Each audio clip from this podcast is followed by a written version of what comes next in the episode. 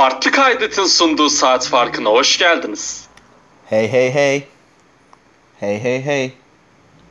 Kadroya bak. Nasıl bir kadro? Dur ben sana sayayım Devlet kadro? Karas, Ha. Jack Grealish, Arda Karaböcek, Pepe Reina. bir de Aras Bayram. Eh fena değil. Fena tayfa değil. Bu üçlü çok güçlü. Hem NBA'yi özledim hem sizi özledim. Valla ben de senin Vay sesini vay vay. özlemişim ya. Şaka maka. Gerçekten bugün Her Allah'ın günü bık, bık bık konuşuyoruz ama bir ses kaydı atmadın abine. özle diye yaptım zaten. E, sonuçta vermiş bu hamleleri. Ha, özde diye yap yap sonra İstanbul'a kaç. Pezevenk. E, haftaya da NBA dönüyor biliyorsunuz. Yarın hazırlık Heyecan. maç hazırlık maçları başlıyormuş ya. Baya böyle beleşten gündem bastı NBA ortalığa yani. evet ya heyecanlandım. Ben üye oldum hemen. Dayanamadım. Güç, güçsüzüm bu konuda. Neye üye oldun lan? Lig Pass. Ha yok muydu ki?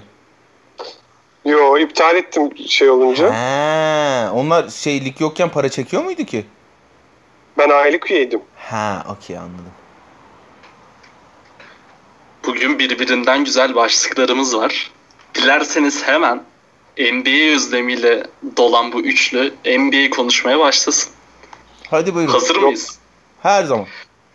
İlk maddemiz Clippers ve Lakers'ı en büyük sıkıntıya hangi takım çıkarır? Ee, bu iki takıma da tabii ki ayrı ayrı sıkıntı çıkaracak takımlar var ama başlığımız e, iki takımı da bir aldık.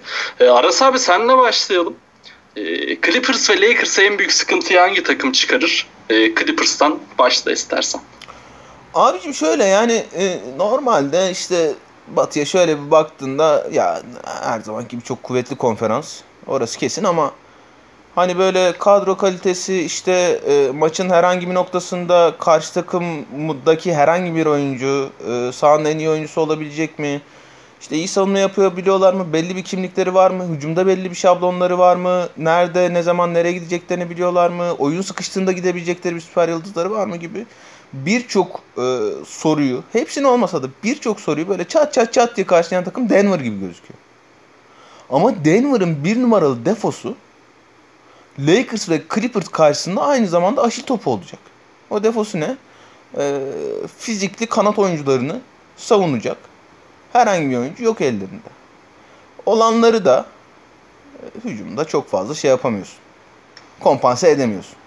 Yani artık basketbol özellikle NBA öyle bir noktaya geldi ki senin e, takımın en kötü savunmacın kadar iyi savunma yapıyor. En iyi en kötü hücumcun kadar iyi hücum yapıyor.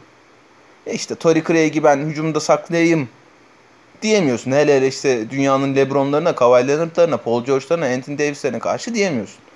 Ya da işte e, şeyi savunmada saklayayım diyemiyorsun. Mesela atıyorum Jamal Murray'i savunmada saklayayım diyemiyorsun. Ha Total olarak Denver elbette çok iyi bir savunma takımı ama e, bazı noktalar geliyor ki ya işte abi şu pozisyonda en azından Kawhi Leonard'ı bir kitleyelim. Şu pozisyonda LeBron'un en azından bir tane e, oyuncusu karşında duracak olsun.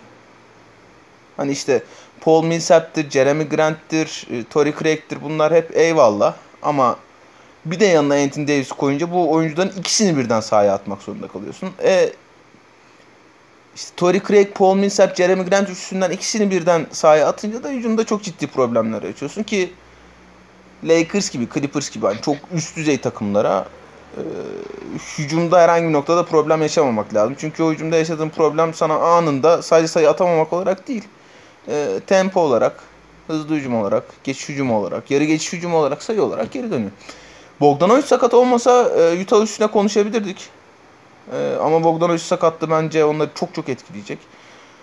Dolayısıyla ben e, bu muhabbeti Özgün'le yapmak istiyordum aslında ama beyefendinin işi varmış. Dolayısıyla ben hani seri alabileceklerini düşündüğümden değil ama e, Houston'a kıstayacağım buna. Çünkü Houston yani işte malum hani e, yapmaya çalıştıkları sebebiyle e, herhangi bir seride işte ya bir anda bakarsın işte Clippers'a karşı. Bunun olacağını düşünmüyorum ben bu arada asla. Ama herhangi bir seride işte Clippers'a karşı ya işte biz bu maç 23'lük soktuk ve Clippers'ı yendik falan. Hani böyle bir şey olabilir. Öyle iki maç olsa seri zaten ortaya geliyor. E 3-3'ten sonra 7. maç zaten e, kim öyle E kim bir de kalır. pandemi dönemi zaten ne olacağı Ha, hiç ne olacağı belli hiç değil. belli değil. Ne olacağı hiç belli değil ortamı. Rakıtsa bence çok yarayabilir. Onun, Tam onu söyleyecektim. onun dışında Yani benim en büyük argümanım bu Rockets konusunda. ya E, Yani ben bu pandemi sürecinde ve hani e, ya az çok hani maçların atmosferi de çok fazla değişecek zaten. E, biraz da İspanya'dan az çok e, görebildik yani bu ortamı. E, böyle oturmuş takımlar ya ben çok ön yargılıyım şu an baktığımda yani. Oturmuş takımlar nasıl reaksiyon verecekler? 4 aydır oynamıyorlar. E, ritim kazanabilecekler mi falan filan derken bana böyle yetenek tavanı yüksek e, saçma sapan yerlere evrilebilecek takımlar böyle çok gözüme çarpıyor. Houston e, onların en tepesinde zaten takım olarak. dolayısıyla ben Houston diyorum. Söylediklerinin e, tamamına katılarak imza kaşe mühür. E, yani gönül ister de okey Thunder diyeyim ama hani Denver'ın problemlerinden biri aynı zamanda Thunder'ın da problemi. Onlar olağanüstü bir e, takımı bu sene. E, hani özellikle 3 gardı birden oynattıklarında makine gibi işleyen bir düzenleri var. Ama işte onların da e, LeBron'un Kavai'nin karşısına falan atabilecek çok fazla topçusu yok. Dolayısıyla rak istiyorum ben. Arda abi sana geçelim. Aras abi Denver'dan başladı. Denver'da bir Nikola Jokic yeni bir devir izleyeceğiz. İncecik. Kolayı da bırakmış. Fazlasını da bırakmış. Ee, Kral çok farklı şeyler izletecek gibi. iyi mi olur kötü mü olur Ee, onu göreceğiz. E, Utah'ta hani herkesin beklediği bir e, kaos ortamı olacak mı? Ben çok olacağını zannetmiyorum ama e, ondan da öte Bogdanovic'in eksikliğini söyledi Aras abi. Sen neler düşünüyorsun? Ben Utah zaten e, Bogdanovic de olsa aslında beklentimizin tam karşılığını göremediğimizi düşünüyorum sezon başından beri. Conley son maçlarda e, pandemiden dolayı iptal olmadan önce toplamıştı ama onun da performansı çok düşük kaldı. Jazz'in işi hep zor gibi gözüküyordu zaten.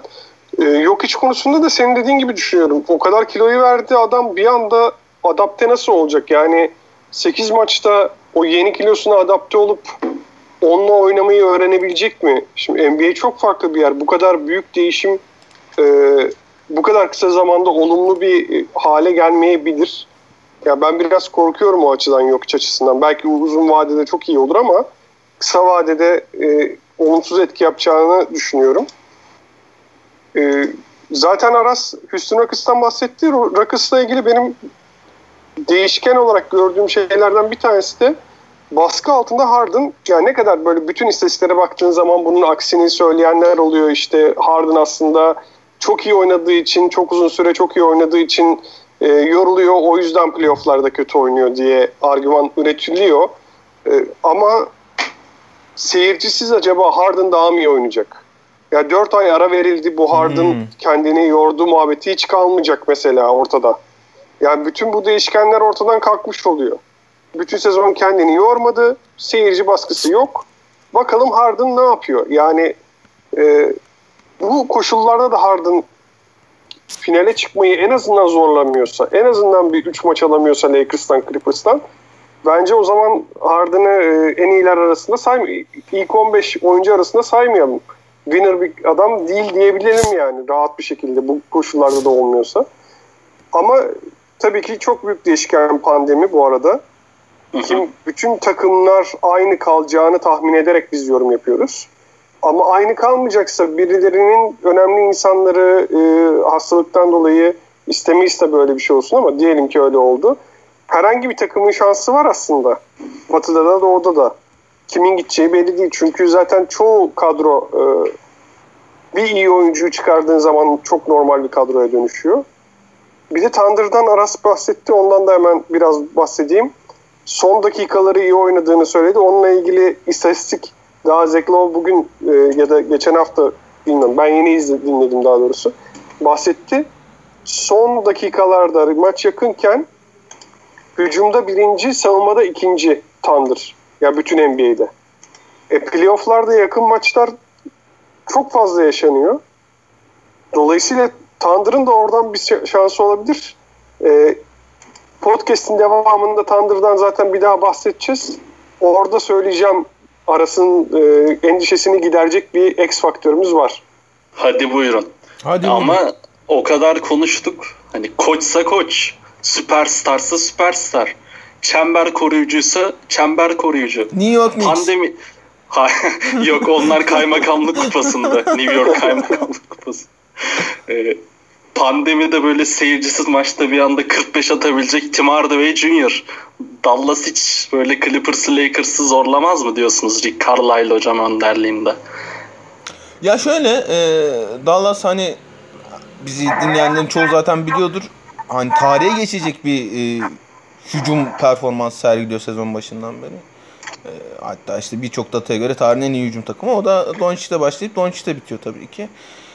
E, yani elbette bu kadar iyi hücum eden, bu kadar metodik, bu kadar e, işte ikili oyun üstünden her boşluğu gören, her o her boşluğa da istediği gibi pas atabilen Luka Doncic'in varlığı elbette e, Clippers karşısında, Lakers karşısında da işte bir maç iki maç almaya yeter ama onlar henüz e, işte o playoff tekrarını, bir arada oynama tekrarını, playoff tecrübesini çok fazla yaşamamış bir takım.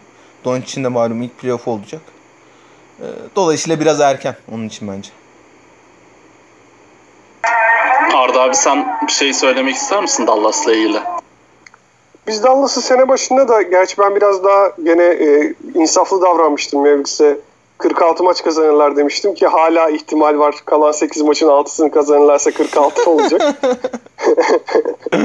Ama ya biraz hafife almışız sene başında en azından. Ee, şimdi de hafife alıyoruz. İkimiz de bahsetmedik zorluk çıkarmaları açısından. Ben Aras'a katılıyorum. Pek şansları yok gibi duruyor. Çok fazla rol oyuncusu var takımda. İlk 5 oyuncusundan ziyade. Dolayısıyla çok şans vermiyorum ama bizi yanıltabilirler gene tabii ki. ihtimal var. Ee, Ben de son olarak kendim bir ekleme sorusu sorayım. Ee, Rondo ve e, Avery Bradley olmayacak e, playofflarda ve iki tane üstat eklemesi e, Dion Waiters ve J.R. Smith ikilisi Lakers'a eklendi. Ee, Aras abi sana şunu sorayım. Sene başından beri zaten bu muhabbet konuşuluyor da Lakers'ın en iyi üçüncü oyuncusu kim? Veya ondan ziyade hücumdaki üçüncü opsiyonu kim? İşte Jared Dudley geçen gün net bir şekilde Kuzma bizim üçüncü adımız Kuzma falan dedi de böyle playoff'ta bir sürpriz J.R. Smith, Dion Waiters performansları izler miyiz diye soracağım. İzlemeyiz abicim deyip e, geçeceğim bir soru gibi de geldi bana ama Yok geliyorum. sorayım dedim. Arda araya şey e, Best of İslam Mix'i falan mı attın? Ha, benden gelmiyor. Ha devletten mi geliyor? Ko- Konya medeniyetin başkenti. Yani söyleyecektim de son anda tuttum kendimi. Ee, şey ya Dion Waiters hani çok çok iyi halinde en en iyi halinde olsa bile LeBron'un e, yanına atacak bir topçu değil. Hiçbir zaman olmadı hiçbir zaman da olmayacak. Ee, hani ya bu şey demek değil ya işte çıkıp bir, bir maç 20 attı ve maçı aldı falan. Onlar çok önemli değil. Yani işte Clippers karşısında işte gelirse Bucks karşısında da Raptors karşısında e, LeBron'un yanında 5 dakika bile tutmak isteyeceğiniz bir topçu değil. J.R. Smith şunu söyleyeyim. J.R. Smith iyi durumdaysa eğer, fiziksel olarak iyi durumdaysa, J.R. Smith'in ne kadar gelgitli bir topçu olduğu malum zaten ama J.R. Smith iyi durumdaysa LeBron'un yanında çok iyi iş yapmasının çok temel bir sebebi var. Ee, J.R. Smith e, NBA'in gördüğü en umarsız hareketli perdecilerden biri. Şimdi bu çok önemli gibi gözükmeyebilir. İşte bir guard hareketli perde yapsa ne olur, hareketli perde yapmasa ne olur ama biz e, 5-6 senedir özellikle Miami'den Cleveland'a döndükten sonra LeBron şunu görüyoruz. LeBron takımları maç sıkıştığında e, LeBron karşı takımın en zayıf oyuncusuna mismatch arıyor. Ve onun üstünden hücum üretiyor ki işte en son kazandıkları e, Clippers maçında pandemiden önce son kazandıkları ve hakikaten kendilerini çok önemli bir güç olarak e, ortaya koydukları Clippers maçında LeBron benzer bir yo- yolla Lou Williams'ın içinden geçerek aldı son periyotta maçı. Şimdi J.R. Smith'in bu hareketli perdeleri e, o mismatch'i kovalamak adına mutlaka fayda sağlayacaktır. E, LeBron oyunda olduğu sürece hani top elinde dursun isteyeceğiniz de bir guard yok. Ama bu hem Rondo'nun hem Bradley'nin olmaması. Şimdi millet şey diyor ya Rondo ile LeBron bir arada çok kötüydü. Ee, o yüzden çok da kötü olmadı aslında Rondo'nun yoktu falan diyorlar ama LeBron'un oynamadığı 6 dakika 8 dakika e, Rondo Anthony Davis'te 5 tane pick and roll çözse yetecekti şeye Lakers'a. aynı anda aynı sahada bulunmalarına bile gerek yok. Sadece o 6-8 dakikayı oynayıp hani e, hücumda belli bir etkinlik seviyesine çıkardığında takım o yetecekti Lakers'a. Şimdi ne Dion Waiters ne. Smith zaten hiç değil. Dion Waiters da bence değil. Top emanet edebileceğim bir guard değil. Bu LeBron'un 48 dakika oynamasına yol açacak mı? Şimdi e, LeBron her zamankinden çok dinlenmiş geliyor. Hem yazın dinlendi hem işte pandemi arası oldu. E, bilmem ne bilmem ne. Ama işte e, sıkışık takvim sebebiyle hem kalan 8 maçta hem playofflarda biraz üst üste üst üste, üst üste maç oynanacak. E, bu LeBron'un her maç 48 dakika oynamasının çok mantıklı olacağı anlamına gelmiyor. J.R. Smith ve Dion Waiters için fazla uzattım konuyu ama e, yani sonuç olarak J.R. Smith iyi durumdaysa e, şey olarak fiziksel olarak iyi durumdaysa katkı vereceğini düşünüyorum. Waiters'ın vermeyeceğini düşünüyorum. Arda abi senin ekleyeceğin bir şey var mı bu, bu, bu başlığa veya e, Waiters, J.R. Smith'le ilgili? Valla ben Avery Bradley'nin e, gitmesinin Rondo'nun gitmesinden daha az etkili olduğunu düşünüyorum açıkçası. Onu söyleyeyim. Yani çok iyi bir sezon geçiriyormuş gibi gözüküyordu. Ben de sakatlandıktan sonra bir baktım istatistiklerine. O kadar iyi bir sezon yani bizim sahada gördüğümüz kadar iyi bir e, advanced statı yok Avery Bradley'nin. O anlamda J.R. Smith'in gelmiş olması belki de olumlu bile olacak ama Rondo'ya ben ya playoff Rondo diye bir şey zaten inanıyorum. Bir, bir gördük çünkü bugüne kadar hep. E, o yüzden Rondo'nun gitmesinin çok hayırlı olmadığını düşünüyorum. Hele hele yerine gelen Dion Waiters'ken. Ya sadece şunu söyleyeyim Avery Bradley için. E, kötü bir sezon geçirdiğine %100 katılıyorum. Zaten hani iki tane istatistiğe bakınca o ortaya çıkıyor da. E, Avery Bradley bir işte dünyanın Jamal Murray'lerine, Lou Williams'larına karşı pırpır guardlara karşı elbette ellerinde Danny Green var ama e, Danny Green o pırpır guardların da karşısında durabileceği yaşı geçti biraz artık. E, Avery Bradley o oyuncuların karşısına atabileceği bir numaralı isimdi Lakers'ın. O açıdan önemli bir kayıp. İkincisi iyi bir sezon geçirmemiş olmasına rağmen yine son Clippers maçından yola çıkışa söylüyorum. Son Clippers maçında Lakers'ın açık ara en iyi 3. oyuncusuydu Avery Bradley.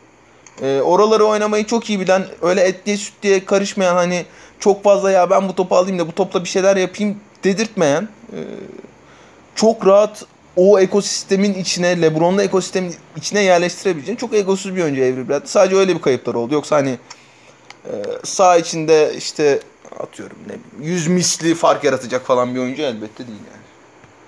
Geliyorum. Milwaukee Bucks'a en büyük sıkıntıyı hangi takım çıkarır? Arda abi Doğu Konferansı'na geçiyoruz ve Doğu Konferansı'nda da Milwaukee'nin e, konferansı al, alacağı net. Açıkçası çok çok büyük bir sürpriz olmazsa. E, sen ne düşünüyorsun? Milwaukee sence en büyük sıkıntıyı hangi takım çıkarır? Yani Milwaukee gerçekten bence bu doğu kısmı batı kısmından bir kere daha heyecanlı. Onu Kesin. kabul edelim. Şimdi Oladipo'da da gelecekse 6 tane takım var şu anda. Ve hiçbirini Kemba'yı da konuşuruz tabii Celtics konuşurken. e, hiçbirini şey diyemezsin. Bucks çok rahat geçer 4-0 alır. Belki Pacers dersin ama ben katılmıyorum. Pacers da Bucks'tan maç alır. Yani öyle bir 6 takım ki e, hangisi daha zor desen olur ama özellikle Philadelphia 76ers tamamıyla Milwaukee Bucks'ı yenmek için üretilmiş bir takım. Yani bütün hamlelerini Milwaukee Bucks'ı nasıl yeneriz üzerine yaptılar. E, Embiid çok iyi savunmacı. Hele hele konsantreyken çok iyi savunmacı. Al Horford zaten e, oradan kazandı. Bütün kontratını oradan aldı. Yani ben 76ers'ın Bucks'ı yenmek için ciddi bir aday olduğunu düşünüyorum. Hı hı. Tabii e, Raptors'ı da es geçmemek gerekiyor. Raptors'ın şöyle bir şeyi var. Yani ilk bakıldığı zaman pek gözükmüyor ama işte Lowry var, Siakam var. Marc Gasol hani yaşını geçmiş almış başını almış. Marc Gasol var diye bakılıyor. Başını Ama kadrosu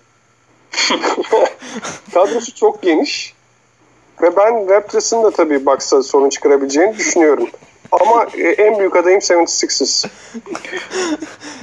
Çok talihsiz bir ara verdin ya yaşını başını arasında. yaşını bir de başına bir de kral böyle böyle zayıflamışken bu kadar çirkin ithamlar yakışmadı Arda Karabaş'a.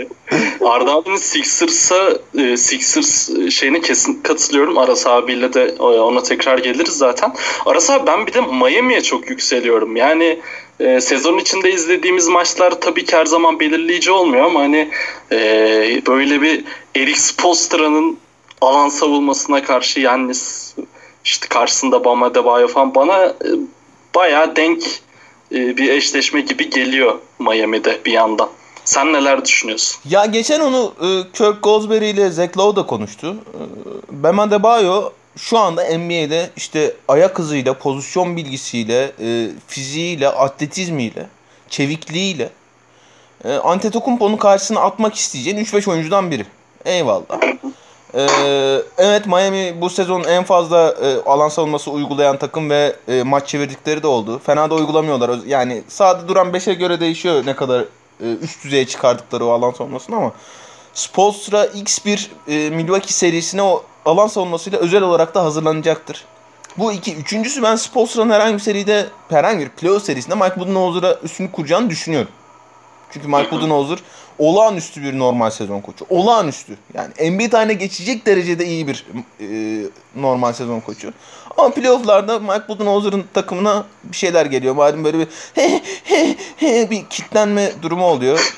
E, hocanın şeyinden de olabilir o. Anormal surat ifadelerinden de kaynaklanıyor.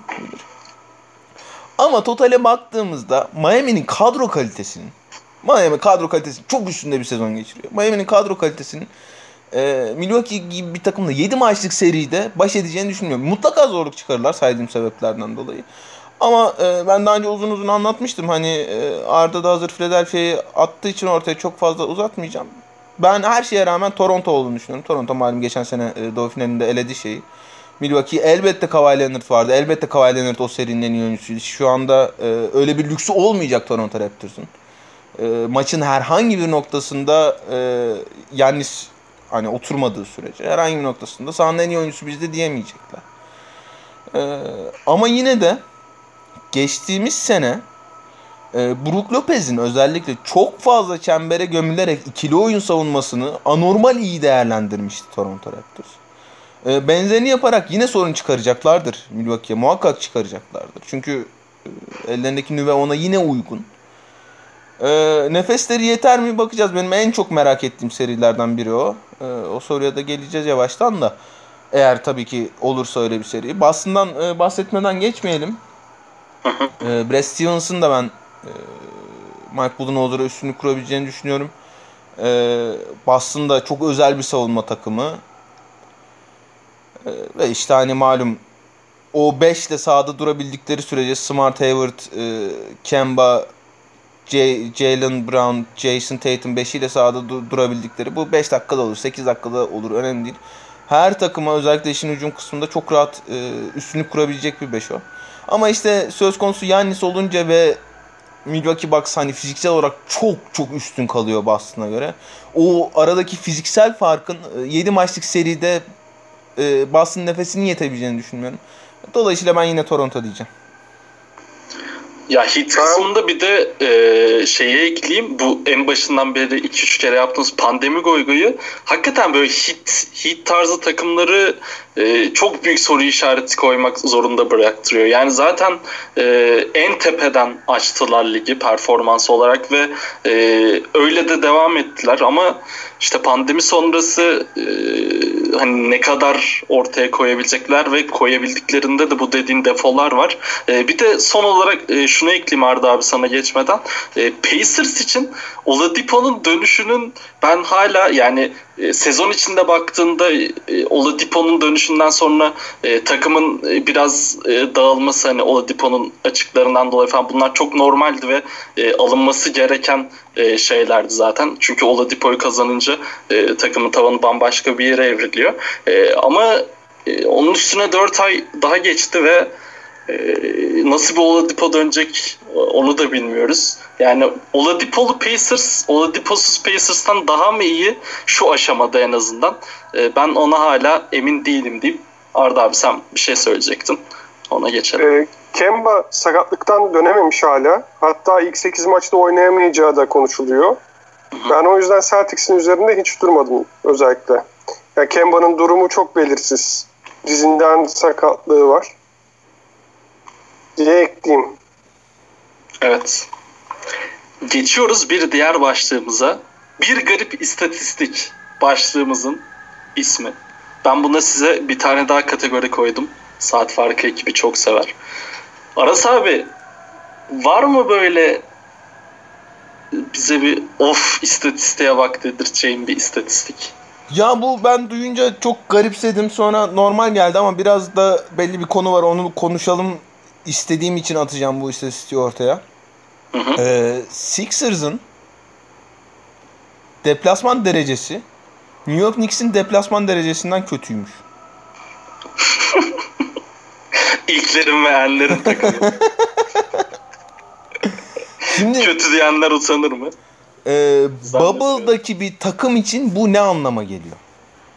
Yani hani o e- evdeki ortam işte ya seyirci desteği midir ki hani özellikle Joel Embiid'in e, seyirciyle falan arasının kötü olduğunu biliyoruz. Philadelphia seyircisi bayağı bir yuhaladığı maçlar oldu e, takımı 29-2 gitmelerine rağmen 31 maçta.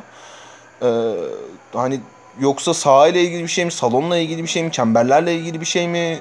E, hani iç saha ile dış saha arasında bu kadar fark olan bir takım için dışarıya gitmek, Bubble'a gitmek, Orlando'ya gitmek ne anlama geliyor? Siz ne düşünüyorsunuz bu konuda? Zor sordun. Zor soru. Yani gerçekten zor soru. Hani deplasmandan bir baskıysa tabii ki iyi bir şey. Ama ben öyle bir hani baskıyı kaldıramama veya seyahatlerde şöyle olma böyle olma e, diye değil de ben iç sahadaki başarı olarak görüyorum açıkçası. Yani onun daha ağır bastığını görüyorum Sixers için. Embiid'in yaşadığı problemlere rağmen.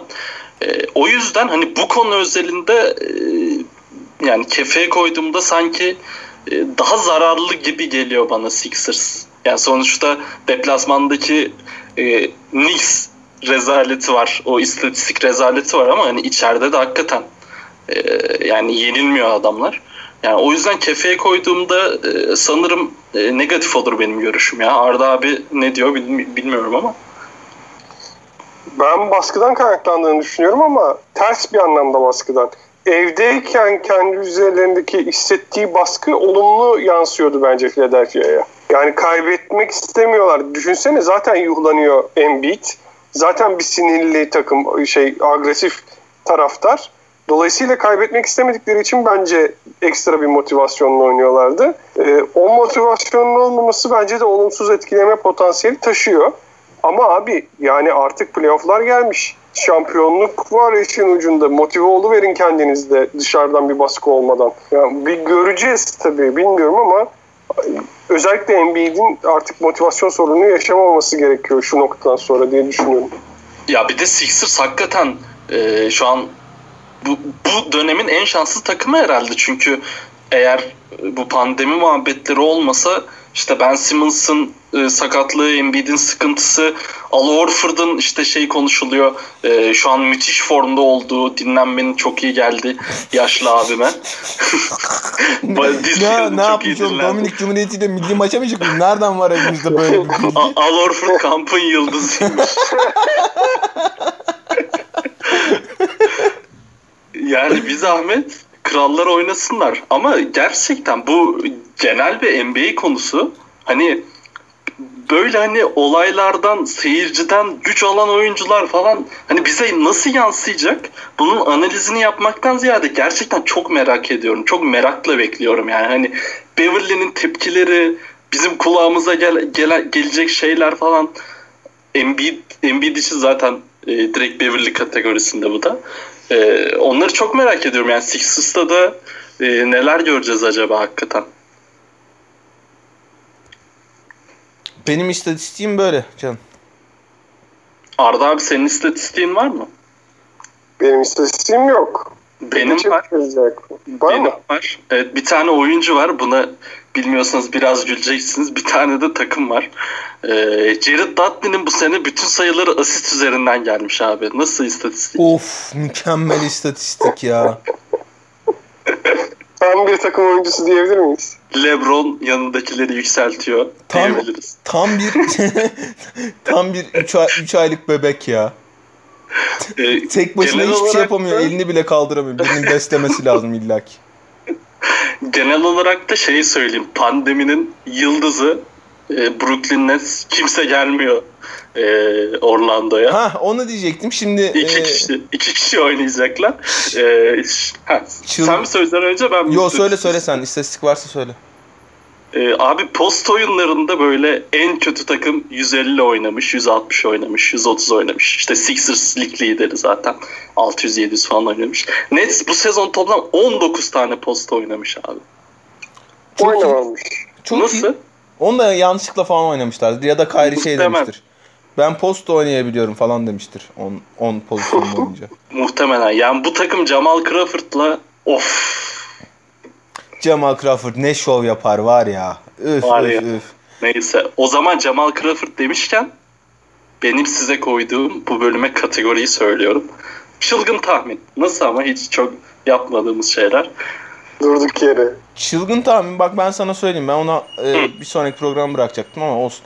E, şimdi hazır Nets'ten de konu açılmışken geçen sene e, Milwaukee Detroit'le eşleşince ben şey demiştim. E, 4 maçta 100 sayı fark atar demiştim çılgın tahmin olarak o seriye. Milwaukee. E, 98'de kaldıkları için çılgın tahminim tutmamıştı. Onun havasını atamamıştık. Çünkü 98'de kalmıştı 4 maçtaki fark. E, şimdi bu sene 8. sıradan ya Nets gelecek. Çünkü Orlando geçecek Nets'i. Ya Nets gelecek ya da hani bir mucize olursa Wizards gelecek. Bradley Beal'sız Wizards gelecek. Şey, Evet. işte Bertans falan da yok. Sadece mucizeyle adlandırmak birazcık. Evet yani e, Nets ya da Wizards'la eşleşen e, Milwaukee'nin ilk playoff serisinde 4 maçta 120 küsür sayı fark atacağını düşünüyorum. Hadi buyurun. Hadi buyurun. Beti de arttırdım. Bu sefer de 118'de kalırlar ama olsun. Arda abi senin içinden geçen böyle bir anda bir çılgın bir şey var mı? Ya çok güzel çılgın tahmin yapmak istiyorum ama imkansız. Diyorum ki Grizzlies e, playoff'a kal- yani playoff'a girme yarışına kalmadan 8'de 8 yapıp Mavericks de 8'de 0 çekip playoff yarışına girer. 8. sıra. Hadi buyurun. Oo. Hadi buyurun. Hadi Bunu ben bakalım. desem var ya Porzingis üzerinden nasıl hakaretler iştirdim. Ama Arda Karabük söyledi. Bu tamamen çılgın olduğu için söyledim. Ac- Hani evet, bu- böyle bir şey evet, olacağını yani. düşünmüyorum tabii ki. Ama çılgın tahminse çılgın böyle çılgınlık bir yaptık bakalım. Ben de şey söylüyorum o zaman. Eric Spoelstra'nın alan savunmasına iki tane üçlük atan Ben Simmons şoku. Hadi buyurun. Oo. iki tane bir maçta. Aynen öyle. Bir maçta Şimdi iki bu- tane üçlük atan Ben Simmons. Bakın şimdi Sixers tayfasının yanına gitsek abi desek Simmons'ın derdi ne böyle üçlük atıyorum falan. Ya idmanlarda atıyor bizde oynarken atıyor falan derler bence. Şimdi kimse de yok. Taraftarlar yok. Ve antrenman sahası gibi maçlar. Ben iki tane üçlük bekliyorum kraldan. Ya üçlük kesin atacak bu arada. Ama biz bet ar- arttıralım dedik naçizane. Geçen denize balık atamamış gördünüz mü o videoyu? evet ya. Evet. Geçiyoruz bir diğer başlığımıza. Ee, fark yaratacak rol oyuncusu. Çok özgün bir başlık. Aras abi, fark yaratacak rol oyuncusu deyince kimden ne bekliyorsun? Şimdi rol oyuncusu tanımı e, bu noktada tartışmalı olacak biliyorum ama bence e, NBA'in bu sezonu belirleyecek. Eğer işte e, sakatlıktır, Allah korusun hastalıktır, hastalıktır olmazsa bu sezonunu, geri kalan sezonu belirleyecek. En önemli faktör, bak en önemli diyorum. En önemli faktör Brook Lopez. Eğer Brook Lopez Milwaukee'nin normal sezonda yapmaya alışmış olduğu gibi tepeden ikili oyunları çembere düşerek savunabilirse karşı takımlar e, bunu bir avantaja dönüştürmek için özel olarak çalışmazlarsa ve Brook Lopez istediği gibi takılabilirse çemberin etrafında Milwaukee'nin karşısında çıkacak çok fazla takım yok. Hücumdaki bütün problemleri hariç. Onları bir kenara bırakıyorum. Çünkü o savunma oturduğu anda hem işte istediği tempoyu yakalıyor Milwaukee hem e, Yannis'e açık alan yaratıyor. E, hücumdaki birçok problemini de o savunma verimliliği üstünden çözebiliyor. Ama geçen sene Toronto'nun yaptığı gibi Brook Lopez'i çember etrafına oturtmayacak bir takım karşılarına çıktığında Milwaukee'nin buna cevabı ne olacak? Bir. İkincisi Brook Lopez geçen sezon olağanüstü üçlük attı. Olağanüstü. Ee, bu sezon ortalaması %29 mu ne? Budenholzer buna karşılık olarak e, Brook Lopez'i posta daha fazla kullanmaya başladı ki Brook Lopez'in işte e, hani ta Nets dönemlerinden ne kadar iyi posta oyuncusu olduğunu biliyoruz. İşin hem hücum hem savunma kısmında Brook Lopez'in efektifliği Milwaukee'nin de sezonunu e, NBA'in de bu sezonki kaderini belirleyecek bir numaralı faktör bence.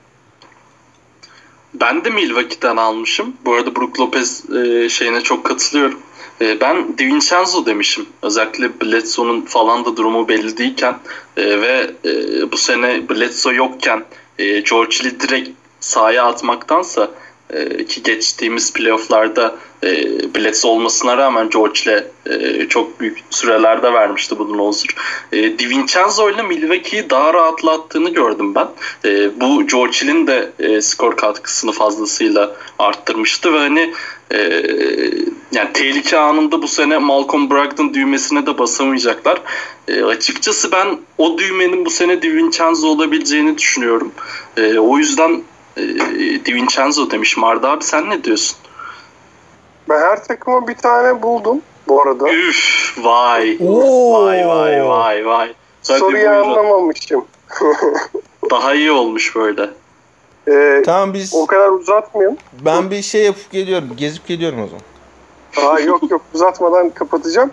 Öncelikle Brook Lopez'in ne kadar önemli olduğunu ve ne kadar ligi değiştirebildiğini şöyle ufak bir anekdotla an- hatırlatmak istiyorum. Belki izleyenler olmuştur. Shaquille O'Neal, Dwight Howard daha e, kariyerinin zirvesindeyken, Orlando Magic'teyken, süperstarken e, şöyle bir açıklama yaptı. Bence Brook Lopez daha iyi bir pota altı hücumcusu dedi. Sonra da pota altı post move'larını tek tek gösterdi. Bakın ne kadar güzel dönüyor, ne kadar güzel ayak hareketleri yapıyor dedi. Ve bunu dedikten sonra Dwight Howard post oynamaya çalıştı. Yani Shaquille O'Neal'ın e, Brook Lopez'in post oyununu beğenmesi Dwight Howard'ın kariyerini aşağı doğru götüren hamleyi yapmasına neden oldu. Böyle de bir şeyi vardır Brook Lopez'in. Etkisi vardır geçmişlerden. NBA tarihine. Evet. Öyle bir aklıma geldi onu söyleyeyim dedim. Bence e, hızlı hızlı Celtics için Kemba yazdım. Konuştuk biraz e, zaten. Bence en önemlisi Thunder için Andre Robertson. Bunu da konuşacağız ileride dediğim için aslında söylüyorum. Ölü reis. Kral dönüp Depoy alır mı? 8 maçta. Yani çok fazla hakikaten kimse e, ne LeBron'u tutacak adamları var ne Kava'yı tutacak adamları var. Eğer Andre Robertson dönerse ve iyi bir performans göstermeyi başarırsa ki şutuna çalıştığını hepimiz biliyoruz. Bu pandemi süreci boyunca. Çok ve sakat olduğu Ha- Hangimiz çalışmadık ki? sakat olduğu 30 ay boyunca ve pandemi süresince şutuna çalışmış Andre Robertson. Yani 4 numarayı oynayabilirse Galinari yedekteyken e, ve savunma yapabilirse yani hep bir yaptığını bildiğimiz gibi Thunder'ın sorularını çözecek oyuncu olma ihtimali var Robertson'ın. Onu da öyle e, bu bütün listeden onu seçmiş olayım.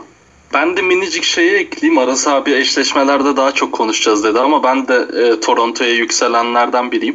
OG Anunoby'nin bu sene savunmada sonunda yani sonunda demeyeyim de hakikaten istediği yerlere çıktığını gördük birçok maçta.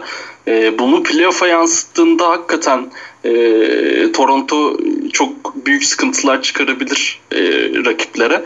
E, bir de OG Anunoby'yi ekleyeyim dedim. Ya E, şeyi diğer- söyleyeyim ben. Ha, e, söyle abi. Hani Milwaukee'ye en çok sıkıntı çıkaran takım Toronto olur derken onu söylemeyi unuttum. E, Toronto'nun Antetokounmpo'nun karşısına atabileceği çok fazla oyuncusu var. İşte Siakam bunlardan biri, Ronde Hollis Jefferson bunlardan biri.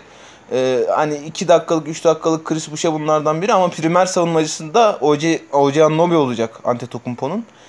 Ki yani hani işte ya zaten yani işte 40 dakika 45 dakika boyunca savunmak hiç kimsenin yapabileceği bir iş değil ama Ojannobi de özellikle bu sene gösterdiği gelişimle e, o işi yapabileceğini kanıtladı. Onu da söyleyeyim. Diğer başlığımız kötü anlamda fark yaratacak rol oyuncusu. Hadi buyurun. Hadi buyurun. Aras abi kimdir bu? Ya ben yine Minoki'den gideceğim. Ee, ben sene başında e, olur mu olur bir şey olmaz demiştim ama olmuyor belli ki. Artık e, basketbol biraz geçmiş gibi bu arkadaşı.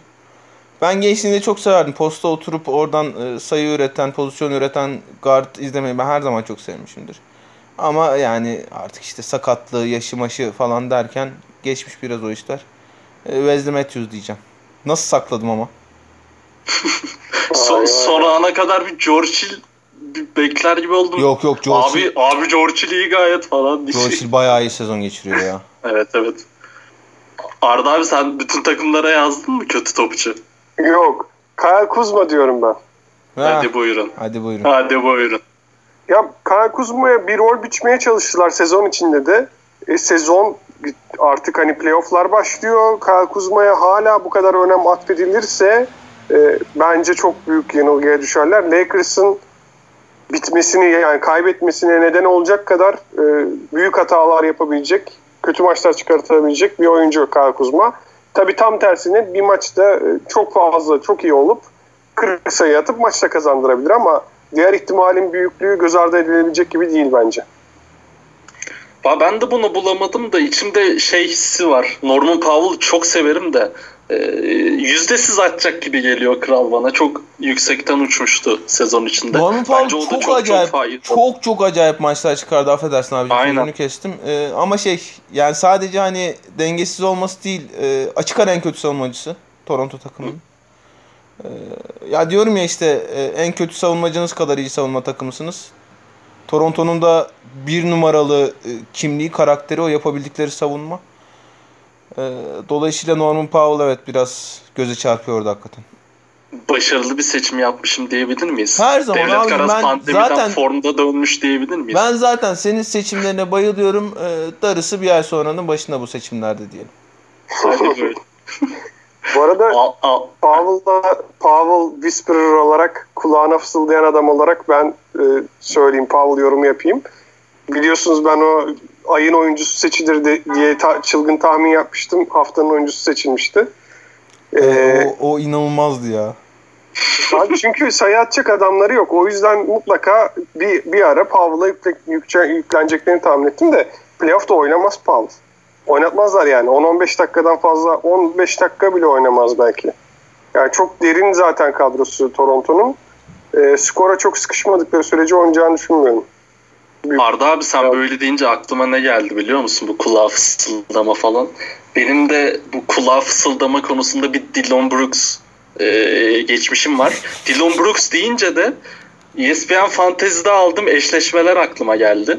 Buradan da hani e, sezon iptal oldu. Lider de bendim. Hani bir tebriklerinizi bekleyeyim dedim. Hani geleneksel ligimizde. Harbiden şey ne olacak lan? Ben bunu hiç düşünmedim. Fantezi muhabbeti ne olacak şimdi? Abi Yaha sanırım e, düz normal sezon liderine verecekmiş kupayı. ESPN'den haber yok ama yani sonuçta geleneksel ligin lideri. Kadro olarak da büyük dominasyon. Tebrik ederim. Bence olağanüstü bir NBA ekibiyiz ya. Aramızda e, Dylan Brooks'tan anlayan, Norman Powell'dan anlayan ve Fantasy Ligi'nde 35 Fantasy Ligi'nden birinde lider olan Bu gurur bize yeter. Bitmesiydin. Ee, son olarak e, Doğu ve Batı'da görmek istediğimiz bir eşleşme. Son olarak dediğim galiba en çok üzerinde duracağımız madde olabilir. Ee, Arda abi buna senden başlayalım. Doğu'dan başlayalım hatta. Doğu konferansında en çok görmek istediğin eşleşme hangisi? Ben Bucks Sixers'ı tabii ki çok görmek istiyorum. Hı hı. Celtics dediğim gibi işte Kemba olmayacaksa Celtics'te herhangi bir eşleşme tabii ki ilgi çekmiyor diğeri gibi. Ama Heat Celtics'te mesela ilgi çekici olurdu. Güzel çekişmeli bir eşleşme olabilirdi. Bu iki, iki çekişme benim ilgimi çekiyor şu an böyle bir baktığımda. Raptors'ın yani bütün Raptors maçlarını seyrederiz bu arada bence. Yani hiçbiri hayal kırıklığı yaşatmaz. Hepsinde zaten mücadele izlenecek. Hepsinde bir heyecan yaşanacak. Ben Raptors'ın e, serilerini de takip ederim ama en merak ettiğim hani bu eşleşmeden kim galip çıkacak sorusunun cevabını en çok merak ettiğim Sixers Bucks. Aras abi senin Doğu Konferansı'nda. Ya Bucks'la Raptors'tan çok bahsettim. O takımları eşleşirlerse cidden çok merak ediyorum. Ee, hani şey olarak basketbol estetiğinden çok e, takımları sahaya koyacağı strateji anlamında. Ama onu demeyeceğim. E, Heat Bucks zaten hani onun da sebeplerini saydık. Özellikle Bam Adebayo yani eşleşmesi e, playoff'ların en güzel eşleşmesinden biri olur denk gelirlerse. Miami Sixers'a da katılıyorum ama e, ben buna şey diyeceğim ya. Celtics Sixers diyeceğim. Çünkü işte e, hani birbirini pek sevmeyen iki takım. Philadelphia biraz Boston gibi takımları playoff'ta avlamak için kurulmuş. Çok fizikli, çok e, savunmacı işte sert bir takım. E, öte yandan Brad Stevens, Brett Brown'a olağanüstü bir üstünlük kuracaktır. Tabii ki bu Kemba'nın olup olmamasına göre çok değişken ama e, Doğu için ben Sixers, Celtics diyeceğim. Unuttuğum bir eşleşme yok. Ya şeyi de çok merak ediyorum. Bucks işte Nets ya da Wizards eşleşmesini çok merak ediyorum 5-0. 5-0. Ee, batı'ya ya ben benim de ekleyeceğim bir şey yok. Siz zaten siz hepsini saydınız ama e, ben de e, genel anlamda Sixers Bucks kovalıyorum. E, batı'ya geçelim. Batı'da biraz daha çeşitliliğimiz artabilir. E, Arda abi ne diyorsun? En çok görmek istediğin eşleşme.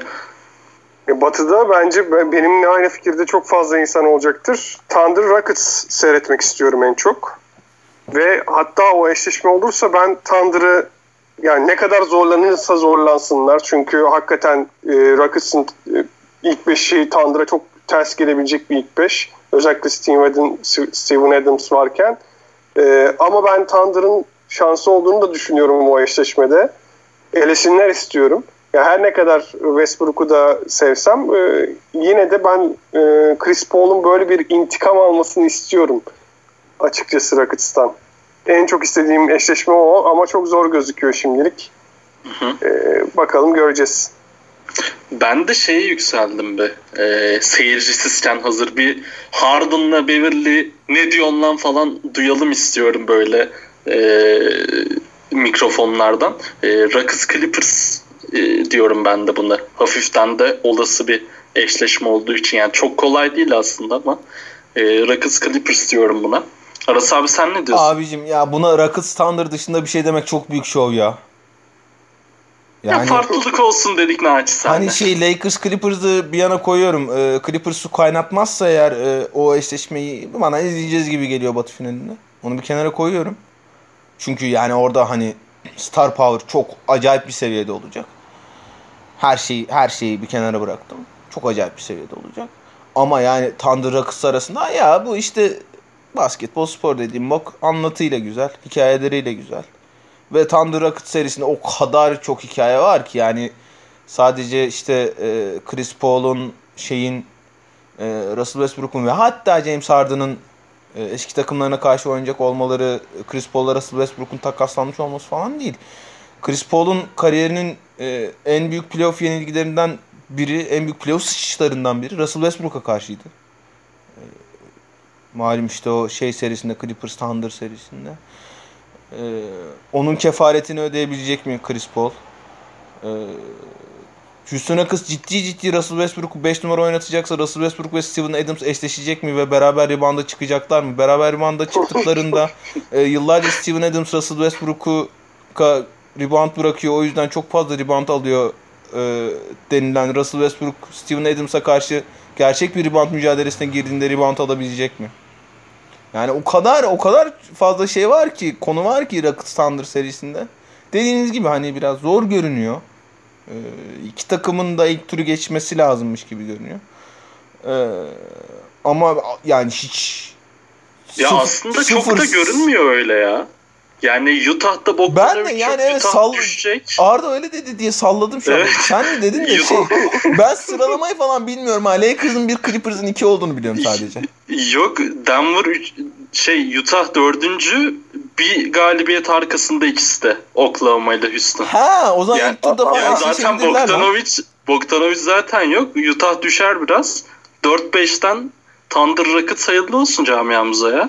Ama Mavericks de 40. Ve Nuggets 43. Yani orası o kadar da şey değil. Net değil aslında. Bilmiyoruz. O da ya olma ihtimali varmış evet daha çok var. Tahminimden. Aa, ama siz klasikleşen şu şeyi unutmuşsunuz ben hemen son olarak ekleyeyim. Pelicans 8'de 8 yapıyor. Gerçi ona da gerek yok. 6 falan yeter. 9'dan e, giriyor. Grizzlies'e ediyor. Hadi buyurun Lakers Pelicans eşleşmesi. Zion hype'ı var. Lakers'ın takasladığı çocuklar ve ise Lakers var. Yani buyurun size hikaye Abicim bedava. çok iyi, Evet, çok güzel ama e, 4-0 hadi senin güzel için 4-1 yani o seri. Doğru. Lebron, Lebron içinden geçer o takımın. Yani tutacak kimse yok Lebron'u ve Zion Williams hani savunmacı falan böyle savunması iyi falan gibi gözüküyor mu bilmiyorum karşıdan da değil. Gözükmüyor kimse abi. Kime gözüküyor bu? Yani Zion istatistiklerde şeymiş ya takımda olduğu süre boyunca daha iyi savunma yapıyormuş Pelicans falan. Allah Abi Allah.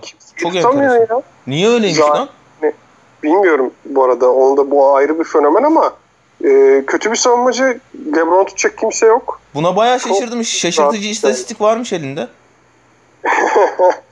Yani Ya şöyle ben çok- Zion'ın hakikaten e, özel bir topçu olacağını düşünüyorum. E, sakatlık makatlık olmazsa da yani şu anda an itibariyle Zion Williams'ın hani e, kötüyü geçtim sahada tutmak istemeyeceğin kadar kötü savunmacı gibi gelmişti bana ama belki başka bir gözle izlemek gerekiyor bu istatistikten sonra bilmiyorum. Bence de öyle bu arada ya. E, ama gelişir umarım. Şey falan olabilir hani e, hücumda daha verimlilerdir Zion'la. E, hücumda sayı buldukça en azından savunmaya oturdukları için daha iyi şey yapıyor olabilirler. mantıklı. Doğru. Doğru, doğru. Evet. Son olarak Bu şunu kadar. söyleyeyim. Ee, haftaya bir bölüm daha gelecek saat farkı başlamadan önce. Onu da söyleyeyim de.